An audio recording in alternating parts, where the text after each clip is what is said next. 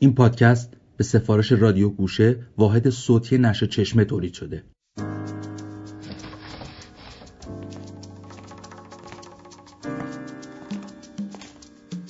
من فقط ماهی یک بار از خونه میرم بیرون. اونم برای سید و شکار. شکار ماجراهای آدمهای باحال دوروبر زندگیهاشون عادتهاشون. شکار مکانهای جالب و شکار اشیای شگفتانگیزی که اتفاقا خیلی هم معمولی پیله. دارید به پادکست پیله گوش می‌دید. محسا حکمت هستم. منم احسان نوروزی.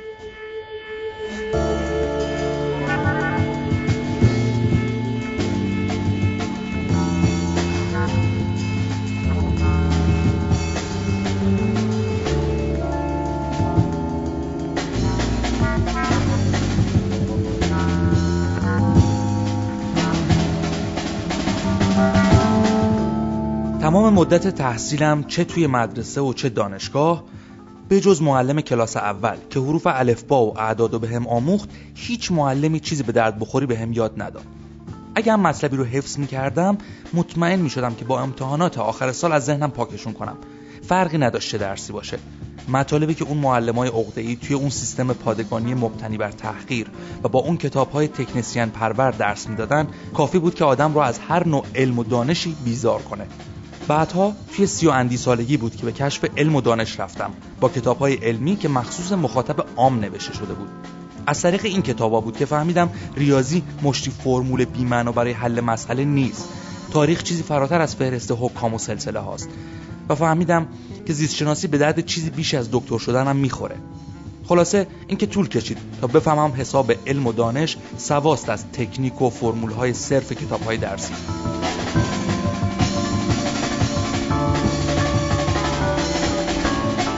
توی این ماجراهای کشف لذت‌های علمی دو نفر نقش اساسی داشتن تو زندگیم.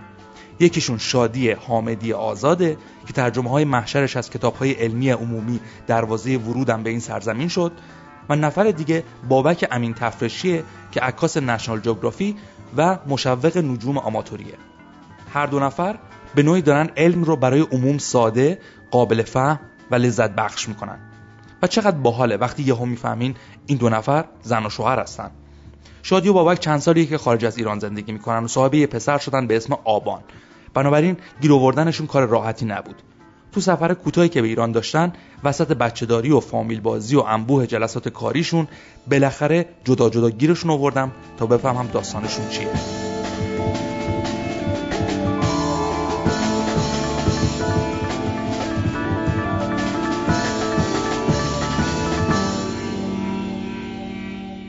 13 سالم بود که کتاب اخترشناسی پایه ترجمه توفیق هیدرزاده رو توی تولد هدیه گرفتم.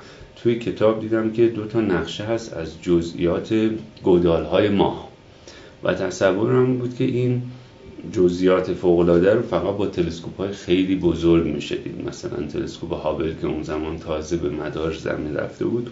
و بعد همین که با بحث می‌کردم با دوست نزدیکم و همسایمون کیوان زکایی گفت که آره یه تلسکوپی هست که پدر من از روسیه آورده هیچ وقت ما از این استفاده نکردیم چون نمی‌دونیم چجوری کار می‌کنه. خلاصه ما این رو گرفتیم تلسکوپ 65 میلیمتری بود یعنی دو اینچ قطر دهانش که دیگه کوچکترین نوع تلسکوپ اما خیلی کیفیت اپتیکی خوبی داشت. نصبش کردیم رو پشت بوم حالا بگذاریم که دوستان ما یکی دو شب اول نذاشتن ما خیلی کار کنیم چون مناظر اطراف در همسایه ها جذابتر بود براشون. ولی بالاخره شد که ما ماه رو در یه شب ببینیم و من اون لحظه رو هنوز واقعا ثانیه به ثانیه یادم یعنی هر بارم که تو هر مسابقه میگم ماهی تنم سیخ میشه چون که یه چیزهایی از حافظه آدم پاک نمیشه. و واقعا ممکنه دیدن ما از یه تلسکوپ یا سیاره زحل زندگی یکی رو عوض بکنه. اگر اون پتانسیل علاقه درش باشه.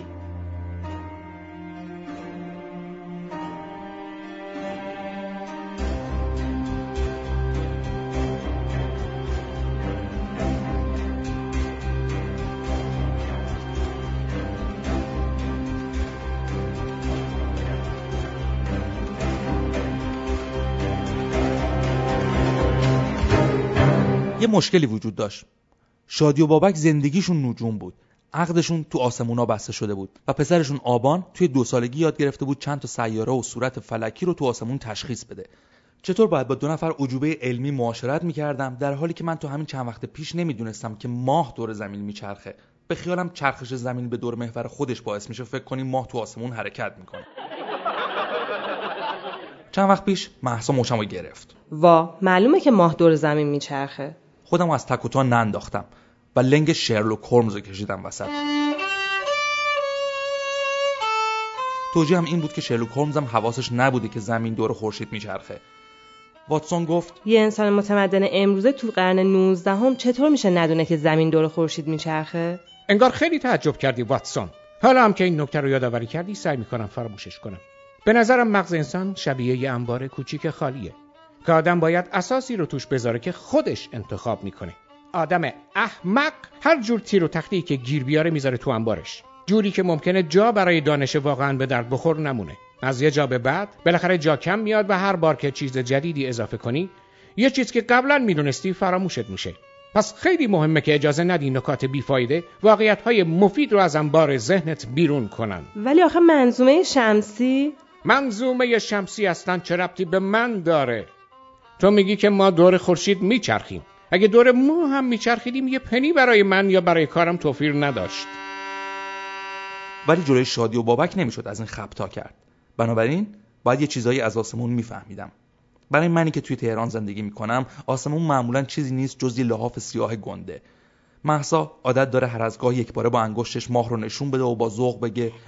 ماهو ببین. ولی راستش ماجراهای روی زمین برام جالبتر از آسمونه.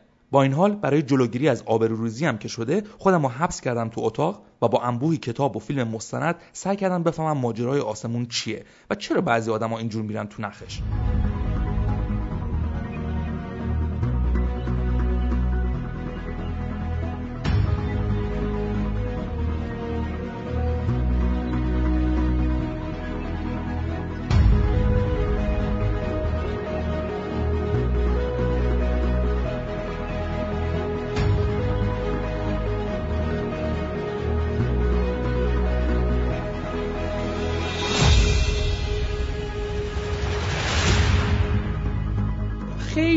فکر می‌کنم کوچیک بودم. شاید یعنی مثلا توی دوران راهنمایی.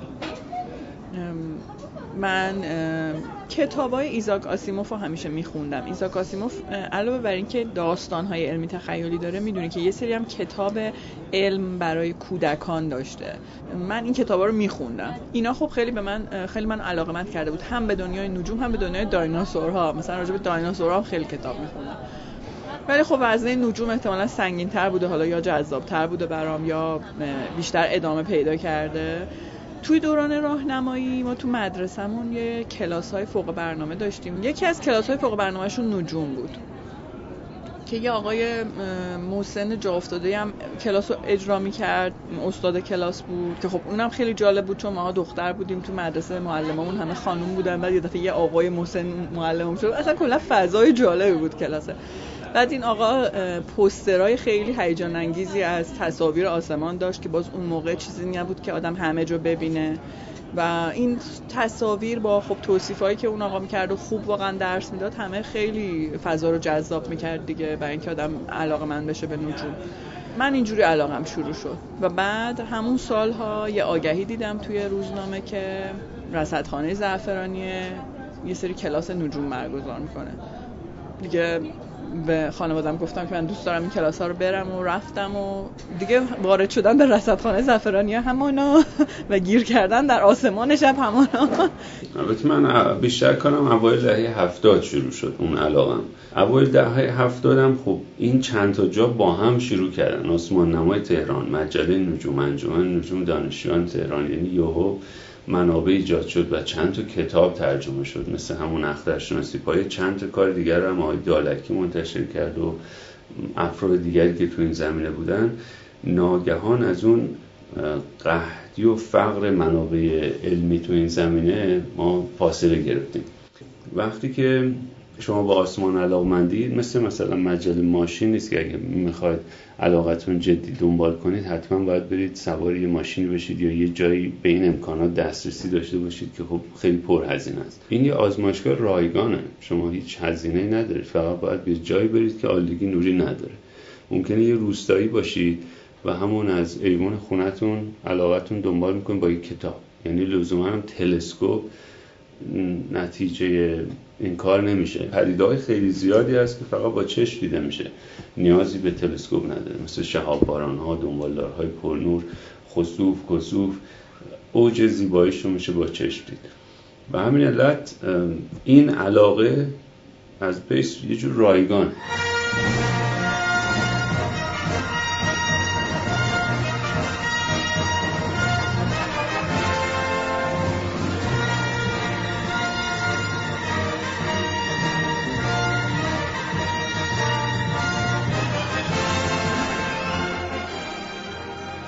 با خوندن کتاب خوابگردها نوشته آرتور کوسلر که درباره تاریخ نجومه می‌فهمی که بشر همیشه نگاهش به آسمون بوده. یه وقتی آسمون رو جولانگاه خدایان می‌دیده که گاهی با هم جنگ و دعوا می‌کنن و زمینم معمولا روی گرده یکیشون سوار بوده. توی یونان چیزی که فلسفه نامیده می‌شد شامل توضیح همه عالم از جمله آسمان بود. پس تعجب نداره که یکی از اولین تلاش ها برای تبیین و توضیح آسمان توسط کسی ارائه شد که از فیلسوفای اولیه هم به شمار میره. تالس. تالس اولین کسی بود که داستانگویی درباره جهان رو کنار گذاشت و سعی کرد بفهمه جهان از چه مواد اولیه و طی چه فرایندی شکل گرفته. تالس با چشم برهنه به آسمان خیره می‌شد. حتی موقع راه رفتن. و تصورش از آسمان گنبدی بود بالای سرش که همه چیز با نظم و ترتیب خاصی حرکت می‌کرد. با این حال تالس تونسته بود با استفاده از هندسه و رصدهای شخصی یک کسوف رو پیش بینی کنه. گفته شده که تالس اونقدر سر به آسمان بود که مدام در چاله چوله ها میافتاد. کنیزش مسخرش کرده بود که تو که چنین مشتاق دانستن وقایع آسمان هستی از پیش روی خود بلکه زیر پایت بیخبری. تا هزار و چند سال نظریه غالب زمین رو مرکز جهان می‌دونست و همه چیز بر گنبد آسمان به دور زمین حرکت می‌کرد. اما این تصور غلط نباید باعث شه که فکر کنیم نجوم سنتی به کلی پرت و پلا بوده. جزر و و تاثیر ماه بخش کاربردی نجوم بوده. مواردی بوده که خورشید گرفتگی و ماه گرفتگی پیش بینی می‌شدن. از نجوم برای مسیریابی بلخص در دریا و بیابان استفاده می‌شد. مسلمونا برای قبله یابی و تقویم ازش استفاده می‌کردند. ولی برای اینکه آسمون با فرضهای غلطشون جور در بیاد هزار جور تبصره و توضیح عجیب وجود داشته. در واقع جدولهای به شدت پیچیده‌ای وجود داشت که واقعیت رو متناسب می‌کرد با جهانبینی زمین محور. سعی کردم از نجوم سنتی سر در بیارم ولی راستش درک شعرم قوی شد و فهمیدم که چقدر از شعرهایی که شنیدم بازی های کلامی با نجوم و کواکب بوده.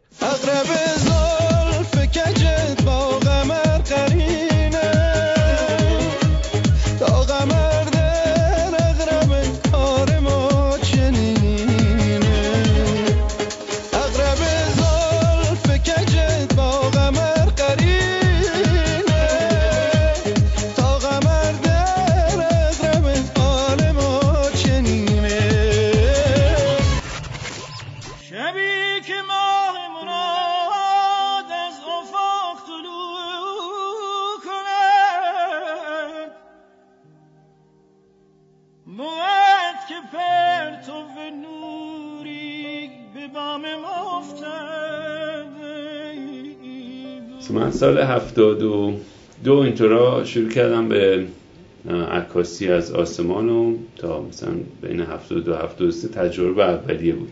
یک دو سال اولم که همون هفتاد و هفتاد یک بیشتر رسد آسمان بود. واسه یه دوربین زنیت از ناصر خسرو خریدم که مثلا معادل اون روز مثلا قیمتش می‌شد چهل دلار معادل چهل و شروع کردیم عکاسی با دوستم ماشین زاکاریان و دوست دیگری محمد رسا زمانسانی. یه گروه سه نفره بودیم برای این کار سفر رفته بودیم. نتیجه کار که یه نوجوانی حساب کنید تو تابستون شاید ده شب تو سه تا سفر مختلف بیدار بوده تا صبح رفت لابراتوار رو بعد اون آقایی که ظاهر کرده بود اومد و زد پشت من گفت که ناراحت نباش همش سوخته بود. این فیلم جدید برد دوباره عکس میگه این فیلم های سوخته رو من نگه داشتم بدون اینکه بدونم مشکل چیه. و بعدا فهمیدم که اصلا آینه این دوربین بالا نمی‌رفته و دوربین خراب بوده موقع که من خریدم. بعد با این تجربه شگفتانگیز رفتم سراغ انجمن نجوم دانشجویان تهران و وقتی فهمیدن که ما یه کاری در عکاسی نجوم کردیم انقدر کم بود افرادی که از این کار کردن گفتن خب بیاید این همین ما درس بدیم. و این همیشه برای من خاطره شده بود که ما تجاربمون در سوختن فیلم ها رو و فیلم های کاملا سیاه رو رفتیم تقسیم کردیم با دوستان دیگر. ولی بعد کم کم توی مقالات مجله نجوم ردی گرفتم از یکی دو نفر که چیزهایی می نوشتن به خصوص اسدالله قمری نژاد از زنجان که عکاسی نجومی رو سود 7 سال پیش از ما شروع کرده بود به خصوص با تلسکوپ. و اون تجربه ها خیلی به ما انرژی می‌داد چون می‌دیدیم که این مقاله ترجمه شده نیست که مثلا از یه ژورنالی مثل اسکان تلسکوپ بیاد یکی تو ایران این کار کرده میشه این کار کرد. این میشه برای ما خیلی قوت قلب بود و رفتیم به سمت امتحان کردن.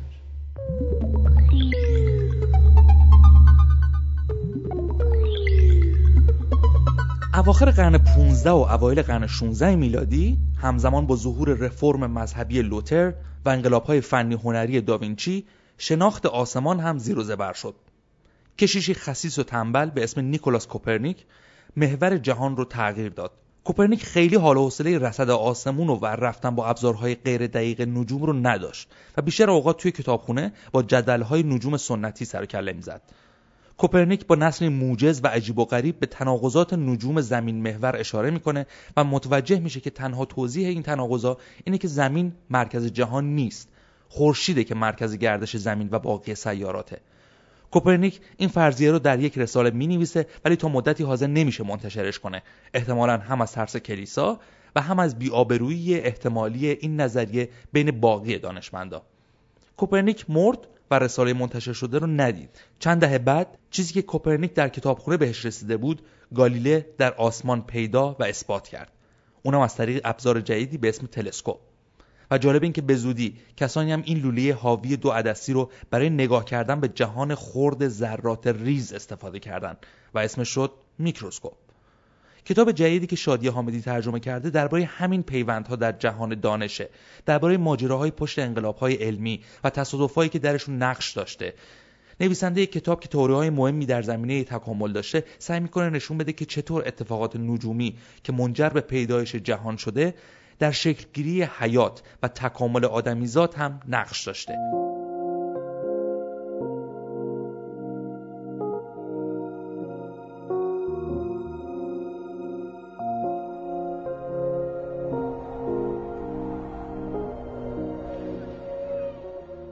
داستان مترجم شدن منم از رصد خونه شروع شد. نقطه عطف رصد خونه رفتن برای من شاید همین بود که من مترجم شدم. یعنی در عین حالی که به نجوم علاقم کاملتر و بیشتر شد و فکر کردم که من دوست دارم تو این فضا بمونم یه کلاسی طراحی کردن. همین استادایی که توی رصدخونه درس می‌دادن از جمله بابک به نام ترجمه متن علمی. به خاطر همین که خلایش احساس می‌شد. مجله ای بود که داشت منتشر می‌شد هنوزم منتشر میشه مجله نجوم. که امسال 28 ساله شده مجله نجوم. خب اون موقع خیلی جوانتر بوده. البته خیلی ها بودن که با مجله همکاری می‌کردن ولی به هر حال همیشه این نیاز وجود داشته که بوده که مترجمای دیگه ای هم همکاری کنن با مجله. از منابع خارجی بتونن این دستاوردهای جدید رو برای مردم ترجمه کنن. برای همین بچه ها این کلاس رو درست کردن که خب حالا بین کسایی که به نجوم علاقه دارن شاید باشن کسایی که به ترجمه هم علاقه داشته باشن. و اونها خود تجربیات خودشون رو از چند سال کار کردن با مجله نجوم در اختیار بچه ها میذاشتن. این کلاس یکی از کلاسایی بود که من خیلی دوستش داشتم. یعنی انگار که احساس کردم این کاریه که من می‌تونم انجام بدم. از پسش برمیام خسته نمیشم ازش مثلا به نظرم نمیاد که وای چه کار سختی یا چقدر حوصله سربره چون خیلی همین الان به من میگن که چی جوری ترجمه می‌کنی؟ به نظر مثلا خیلی کار حوصله سربریه خب به نظر من خیلی هیجان انگیزه. یعنی واقعا خب آدما با هم فرق می‌کنن. خوبه که آدم یهو بتونه استعدادش و علاقش رو پیدا کنه. یعنی واقعا من شانس بزرگی داشتم که تو اون سن کم تونستم بفهمم که مثلا به چی علاقه دارم و تو چی استعداد دارم. برای بعضی ها این علاقه خب هنوز آماتوریه. برای من از سال 1376 کم کم حرفه‌ای شد. با فروش اولین عکسم که یک جور مأموریت بود. دنبالدار پرنوری در آسمان اومده بود به نام هیل باب و این عکس که من برای جلد مجله نجوم گرفتم به نوعی شروع عکاسی حرفه‌ای بود. برای همین خیلی از کارهای امروز من پروژه هایی که گاهی 6 ماه یک سال دو سال زودتر برنامه‌ریزی میشه و برای تک تک ساعت ها در شب برنامه هست که فرزن اخیرا من گواتمالا بودم در این معابد تیکال.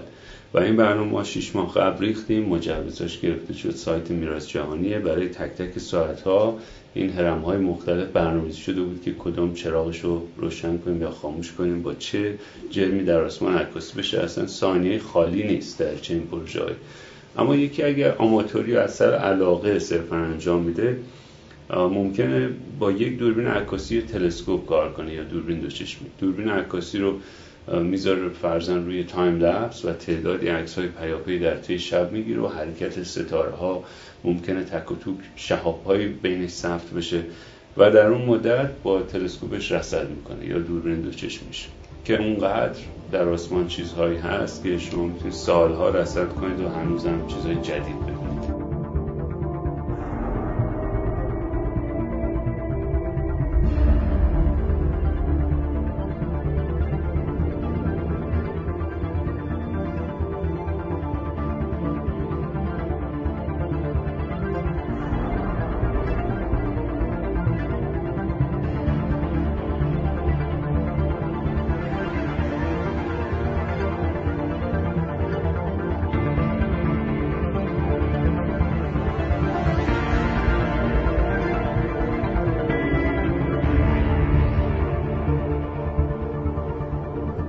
اوایل قرن بیستم تلسکوپ ها مدام بزرگتر و دقیقتر می شدن ولی کماکان سوالهای اصلی پابرجا بود عالم چقدر بزرگه؟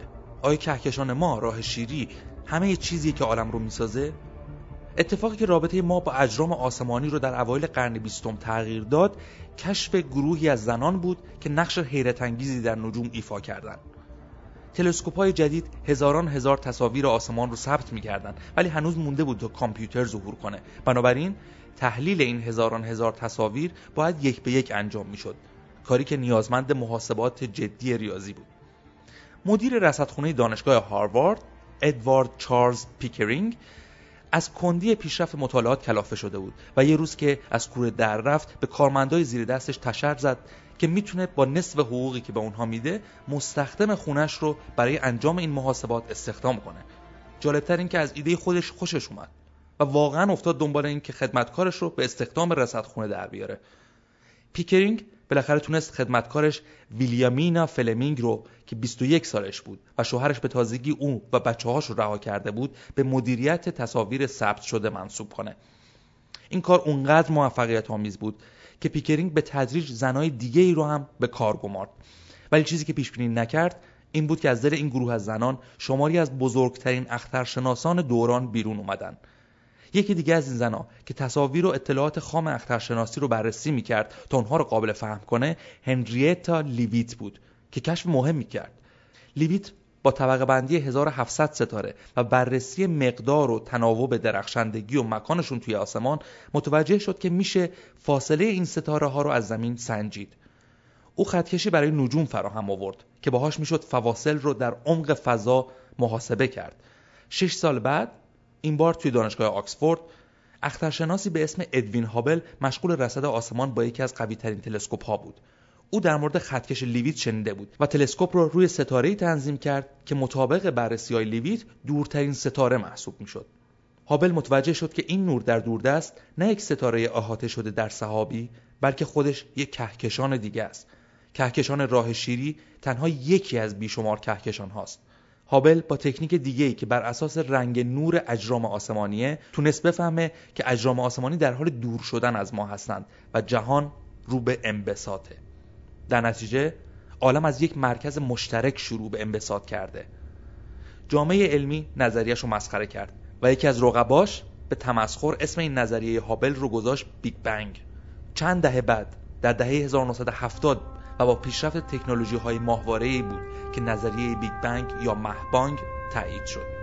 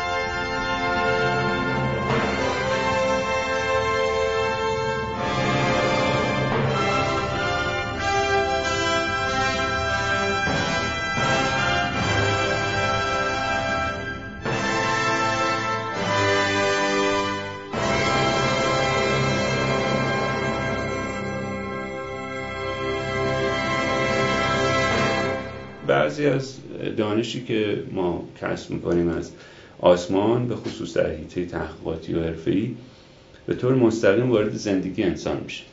اغلب برای مردم ملموس نیست ولی بذارید براتون مثال هایی بزن لیزر یه زمان در یه آزمایشگاه فیزیک به قصد اصلا متفاوت با کاربری که ما امروز داریم اختراع میشه استفاده میشه. هیچ کس فکر نمی‌کرد که ما امروز لیزر رو در تک تک کارهای زندگی روزمره ببینیم در پزشکی انقدر حیاتی بشه لیزر. یک چیز دیگه براتون باز بگم که ارتباط نجوم پزشکی رو نشون میده. در تلسکوپ های بزرگ نیاز هست که آشفتگی جوی رو ما بتونیم خونسا بکنیم. وگرنه اثر این آشفتگی باعث میشه نور ستاره ها محو و پخش باشه و تلسکوپ اون دیتیلی که می‌تونه رو نشون نده. و یک سیستمی رو طراحی کردم به نام adaptive optic یا اپتیک سازگار تطبیقی که می‌تونه این رو شبیه سازی بکنه در جوابهای ستاره مصنوعی که به کمک لیزر میاد و بعد اثرش رو از نور ستاره حذف بکنه. انگار که تلسکوپ در فضاست یه همچین چیز پیچیده ای الان تو جراحی های پزشکی داره استفاده میشه. زمانی در نجوم اختراع شد فقط برای تلسکوپ ها خیلی ها موقع ممکن بود بپرسن که چرا چنین سرمایه گذاری برای رشته ای میشه که فقط ستاره های دوردست رو می‌شناسه که هیچ نقشی در زندگی ما نداره. و علم چنین ویژگی داره. شما یه کشف در یه رشته می‌کنید چند سال بعد حتی با چند روز بعد وارد یه رشته دیگر میشه. وقتی که توی پروژه های فضایی یه سرمایه گذاری کلان میشه مثلا در فضاپیمای های آپولو که با ماه رفتن همین دوربین که توی موبایل های ما داره استفاده میشه توی دوربین های هندیکم هست اولین بار این دوربین های کوچیک برای این پروژه طراحی شد که چه دوربین ما درست کنیم که به بدن فضانوردان وصل بشه به لباسشون و بتونن از اطراف فیلم برداری بکنن.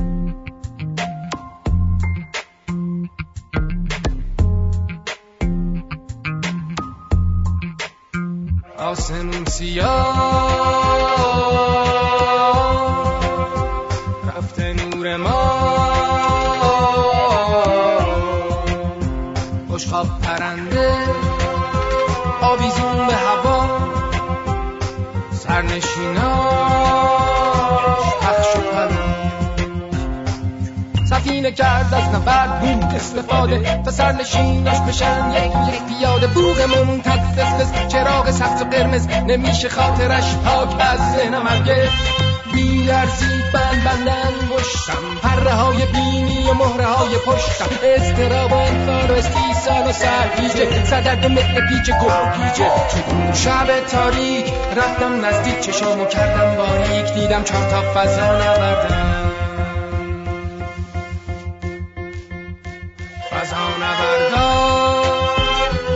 دندوناشون بنفش گوشاشون بلبلی کشتیشون کوچیک قده یه لنگه فریاد می‌زنم از کجا اومدم اسم سیارشون یه حلقه دود بالا سر کلا من فکر می‌کنم زندگی با آدمی مثل بابک کار سختیه. به خاطر اینکه بابک هم بسیار عاشق کارشه و خیلی از کارش لذت می‌بره. و خیلی اوقات نیست. بابک خیلی اوقات چند روز پشت سر هم 24 ساعت مشغول کار کردنه. یعنی اصلا نیست. از خونش دوره باید سفر کنه به واسطه کارش. شنبه شنبه نمی‌دونم جمعه اینا تعطیلی اصلا نداره. اصلا تعطیلی معنی نداره تو کارش. مگر اینکه قرار باشه یه کار خاصی انجام بده اون اون روز و کارش تعطیل کنه فلان کار دیگر رو که مربوط به خانواده است یا سفره یا حالا کار دیگه است انجام بده. در غیر این صورت مدام و 24 ساعت و 7 روز هفته در حال کار کردنه. و خیلی لذت می‌بره از کارش و منم خیلی لذت می‌برم که بابک کارش رو دوست داره. به خاطر اینکه الان تو دور زمانه هستیم که فکر می‌کنم خیلی از آدما از کاری که می‌کنن اصلا لذت نمی‌برن. ماجراجویی های این سفر خورشید گرفتگی ها رو از سال 74 شروع کردم که هنوز سال آخر دبیرستان بودم و ما 24 ساعت با اتوبوس رفتیم بیرجن و بعد ادامه دادیم به مرز به نزدیکی مرز با افغانستان که قلعه فورگ بود. فوق العاده قلعه زیبای از دوره نادر و خورشید گرفتی که از اونجا دیدیم. فقط 14 ثانیه بود. انقدر کوتاه بود که من کاملا تشنه این ماجرا موندم. یادم مثلا دو صفحه کاغذ نوشته بودم که تو این 14 ثانیه با این دوتا دوربین چه عکسایی باید بگیرم. بعد که شروع شد دهنم باز مون تموم شد. کلا هیچ عکسی گرفتنش و این حیرتی که ایجاد کرد خوشبختانه چهار سال بعد دوباره برگشت به ایران.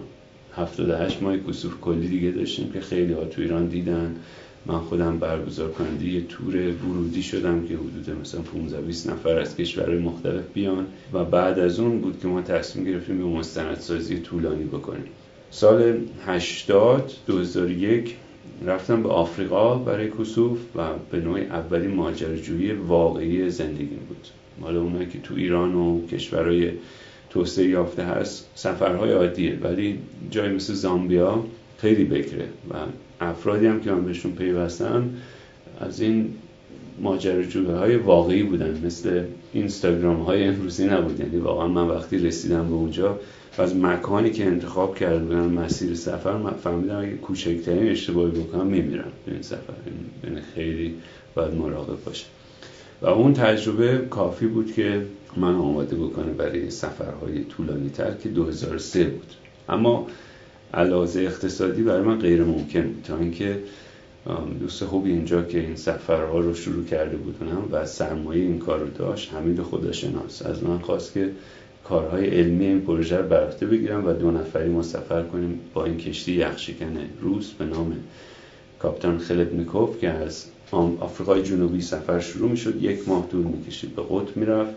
نه نقطه قطب که همون حاشیه جنوبگان مثلا ارزی منهای 70 درجه و بعد برمیگشت به استرالیا و کسوف رو در جنوبگان می‌دیدیم و همراه صد نفر دیگه که از حدود 20 کشور مختلف بودن و اغلب محقق بودن در این زمینه تعدادی هم توریست بودن. چند نفری هم مثل ما مستندساز بودن. و اولین بار بود که بشر قرار بود گرفت کلی خورشید رو از جنوبگان ببینه. یعنی رکورد تاریخی بود. این سفر موقع شکل گرفت که خیلی برای آینده من نقش داشت. با افراد زیادی اونجا آشنا شدم که الان مثلا دو نفرشون تو همین پروژه جهان در شب همکار هستن مثل فرد اسپناک. خوشحالم اینو اعلام کنم که دو سال دیگه من دوباره به جنوبگان برمیگردم برای همون کسوف. چون کسوف ها در چرخه به نام ساروس هر 18 سال برمیگردن. Thank you.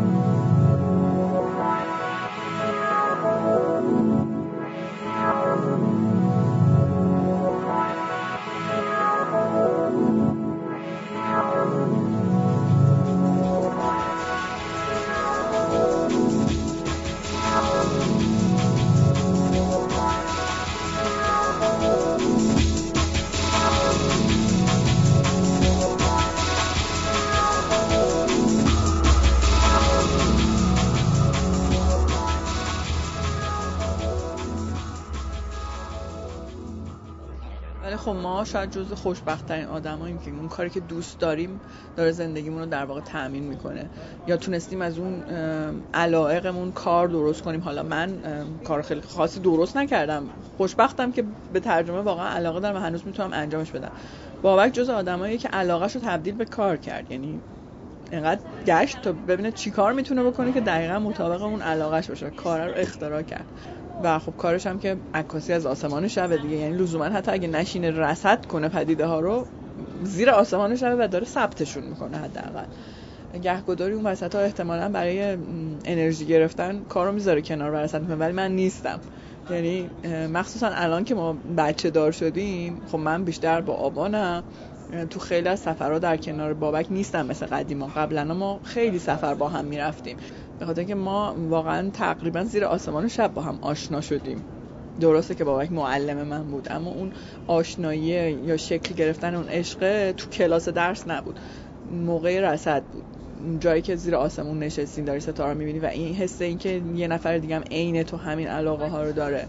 حالا بابک همیشه داستانی تعریف می‌کنه که یه صبحی بعد از یک رصد داشته تلسکوپش رو جمع می‌کرده خسته و کوفته از یک شب مثلا رصدی که همراه با شاگردا و بچه ها بوده بالاخره درس دادن هم توش بوده و خب خسته شده بوده.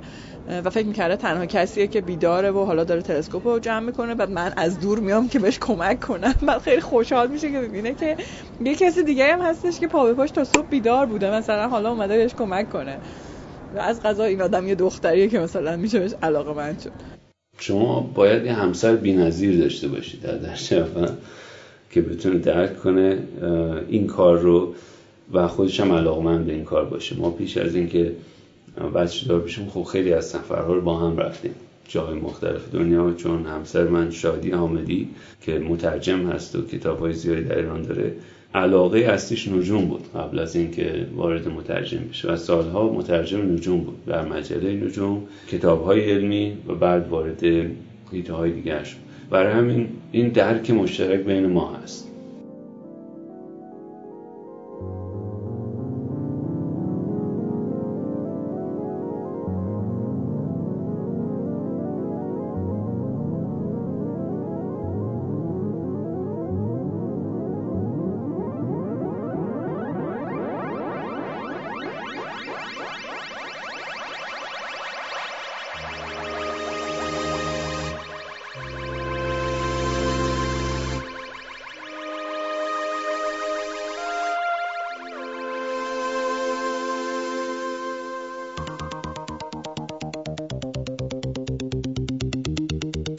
به قسمت ششم از پادکست پیله گوش دادید. پیله به سفارش رادیو گوشه واحد صوتی نشر چشمه تولید شده. در این قسمت پیله از کتاب خوابگردها نوشته آرتور کوسلر و کتاب عالم درون نوشته نیل شوبین و ترجمه شادی حامدی آزاد و نیلفر فشنگساز استفاده شد. تحقیقات این اپیزود کار مسیر نوروزیه. تدوین و صداگذاری کار یاشار امینی بود. من محسا حکمت هستم. منم احسان نوروزی